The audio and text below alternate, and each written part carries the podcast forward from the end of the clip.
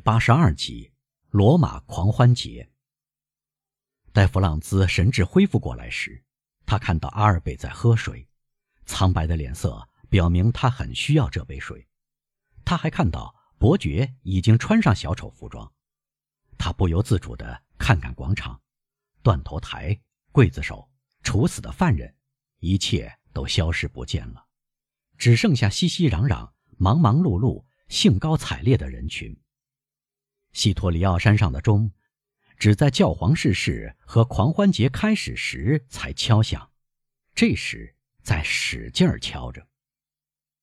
咦，他问伯爵，出了什么事儿？没事儿，绝对没事儿，他说，像您见到的一样，只不过狂欢节开始了，我们快穿衣服吧。确实，弗朗兹回答伯爵说，这可怕的场面只剩下一个梦的痕迹。这委实只是一个梦，您做了一场噩梦。是的，我做了一场梦，但犯人呢？也是一场梦，不过他长眠了，而您醒了过来。谁能说你们两人当中哪一个更幸运呢？佩皮诺呢？弗朗兹问，他怎么样了？佩皮诺是个很理智的小伙子，他丝毫没有虚荣心。有的人看到别人不注意他，就要大发雷霆。他跟这种人的习惯不同，很高兴地看到大家的注意力都落在他的同伴身上。因此，他趁别人不注意，溜到人群当中，消失不见了，甚至不感谢那两个陪伴过他的高尚教士。人确实是忘恩负义和自私自利的畜生。您穿衣服吧，您看，德莫尔塞夫先生给您做了榜样。阿尔贝果然机械地把塔夫绸长裤套在他的黑长裤和漆皮靴上。那么，阿尔贝，弗朗兹问，难道您真想胡闹一番？哈，请坦率地回答。不，阿尔贝说，但说实话，看过那样一种场面，我现在感到非常自在。我明白伯爵先生所说的话了，一旦习惯这种场面，其他场面就不会使人激动了。还不说，只有在这种时候才能研究个性。伯爵说，在断头台的第一级台阶上，死神拉下了人一生所戴的假面具，真面目暴露出来了。应该说，安德利亚的真面目十分丑恶，这个可憎的家伙。我们穿衣服吧，二位，我们穿衣服吧。弗朗兹再扭扭捏捏，不学他的两个同伴给他所做的榜样，那就不免可笑了。于是他也穿上那套小丑服装，戴上假面具，这面具不见得比他的脸更苍白。穿好衣服以后，大家下楼，马车等在门口，装满了彩纸屑和花束。他们排在马车的队伍里。很难设想刚才和眼前的一幕截然相反的对比。阴森的、寂静的死亡景象没有了，人民广场呈现出疯狂的、闹哄哄的狂欢景象。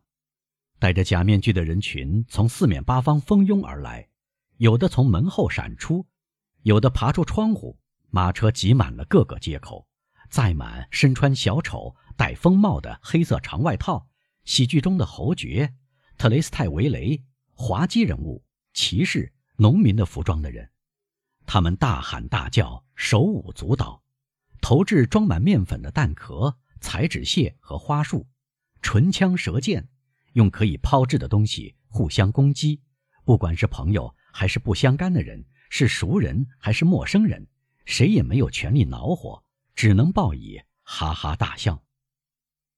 弗朗兹和阿尔贝如同为了消愁解闷被人带到欢宴之中的人一样，随着他们狂欢滥饮、酩酊大醉，他们感到一道帷幕厚厚隔在往昔和现在之间。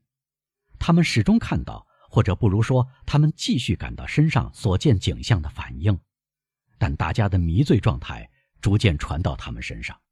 他们觉得摇摇晃晃的理智就要离开他们，他们感到一种古怪的需要，想加入我这喧闹、骚动和眩晕之中。一把裁纸屑从旁边的马车扔到莫尔塞夫身上，他和他的两个同伴被撒得满身都是小纸屑，把他的脖子和整个脸刺得痒痒的，他的假面具也未能挡住他的脸，仿佛有人把上百根针扔到他身上，这样终于促使他投入这场搏斗中。他们遇到的所有戴假面具的人已经投入了这场搏斗。他也从马车里站起来，在口袋里满把抓起，他既生气勃勃又十分灵活，把装满彩纸屑的蛋壳和圆球扔到旁边的马车里。从此战斗开始了。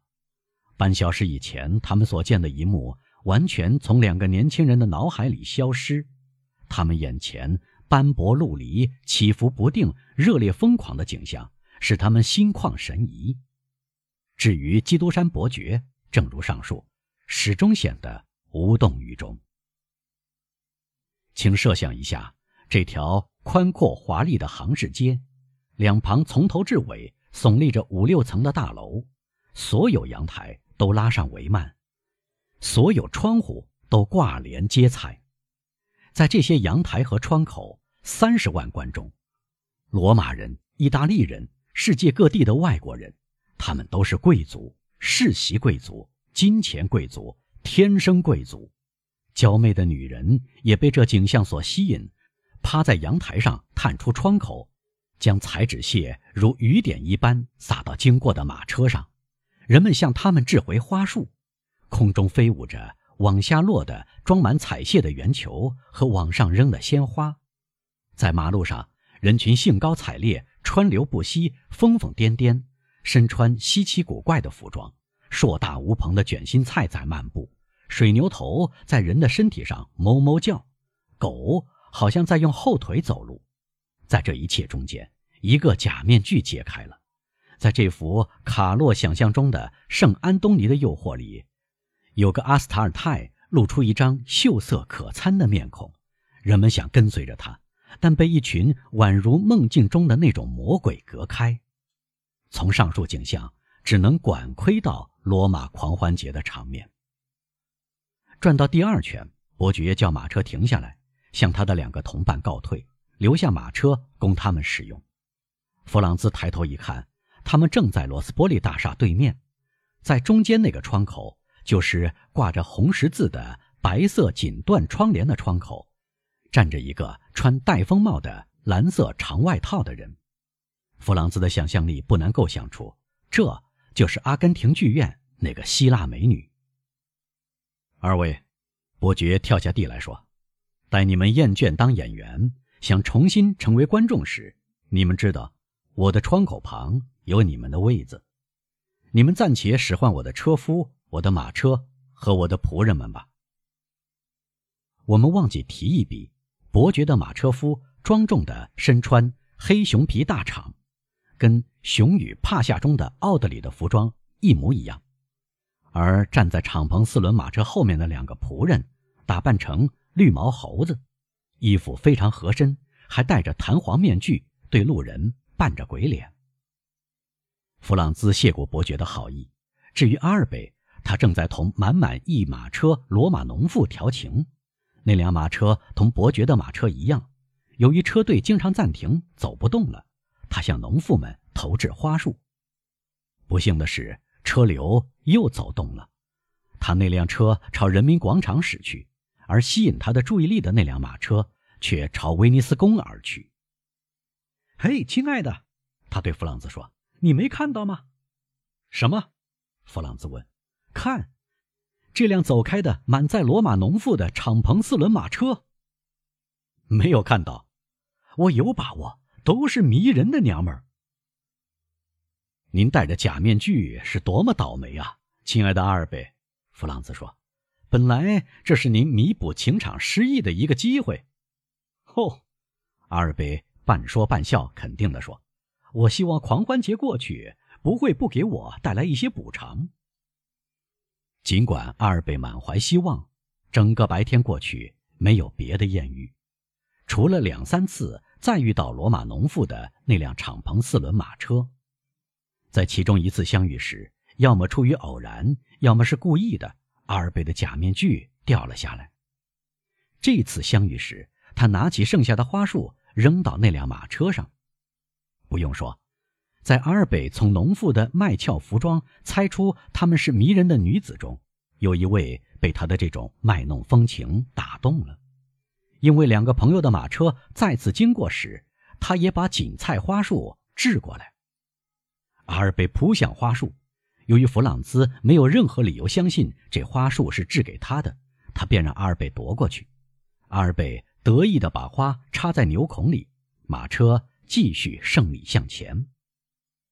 好啊，弗朗兹对他说，这是艳遇的开始。随您怎么讥笑，他回答，说实话，我相信是的，因此我不丢掉这束花。当然，我也相信，弗朗兹笑着说，这是打招呼。玩笑不久便有点变成了现实，因为在车流的引导下，弗朗兹和阿尔贝重新跟农妇们的马车相遇。那个向阿尔贝投掷花束的女人看到他的牛孔插着花，便拍起手来。好啊，亲爱的，好啊，弗朗兹对他说，好事要来了。您要我离开您，您一个人更好周旋吗？不，他说，不必急急忙忙，我不能像傻瓜一样，一有表示，一在大钟下约会就受骗上当，就像我们对歌剧院的舞会所做的议论那样。如果那个漂亮的农妇想进一步发展，我们可以在明天再看到她，或者不如说，她会再见到我们。那时他会对我有所表示，我再看该怎么行事。